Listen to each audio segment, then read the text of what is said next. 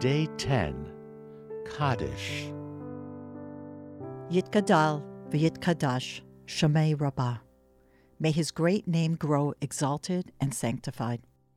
Yehi Shmei Rabbah Mevarach Leolam Ulamei Olamaya. May his great name be blessed forever and ever. We have learned that the soul of a person lives on after death, and that what we do here in this world can affect the person beyond. When we act in someone's memory, we increase his or her portion of pleasure in the world to come. When we stand and say the mourner's Kaddish, we are praising God. Why? To praise God in times of joy? That's easy. To praise Him in times of sorrow is much harder. Kaddish is the recognition that God has an ultimate plan for the world and that every individual has a unique role to play in that plan, and that plan is good. Remembering a loved one in this way is a statement that the special relationship between you has dramatically changed. In this world, you enjoyed a relationship of give and take. Now that your loved one is in the next world, you can only give. With Kaddish, we praise God because now God is that vital link in this new relationship. When you remember your loved one, it means his or her presence here made a difference and continues to make a difference as you are inspired to continue the relationship through your deeds and actions. Kaddish brings God closer in this world.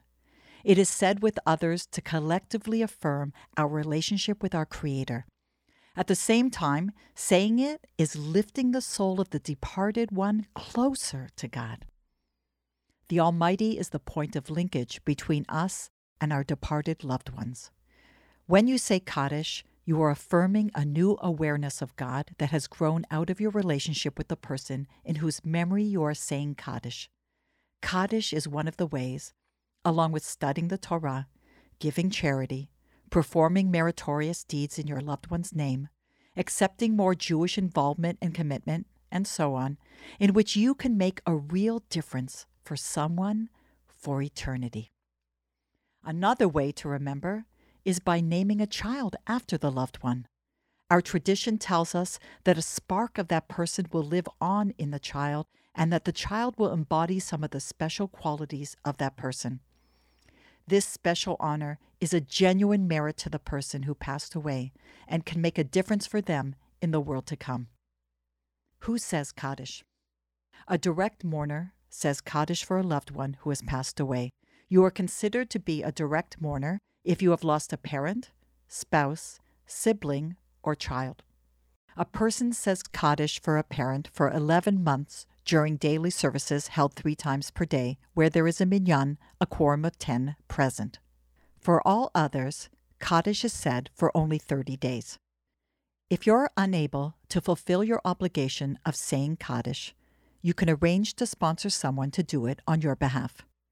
Your local yeshiva or synagogue will surely help you make those arrangements. If you're saying Kaddish or have said it, what are your feelings about the process? Do your feelings change as time goes on? What's the connection between you, your loved one, and the prayer itself? How do you feel, or did you feel, walking into synagogue, saying Kaddish, and then walking out? Let's take a few moments to think about that.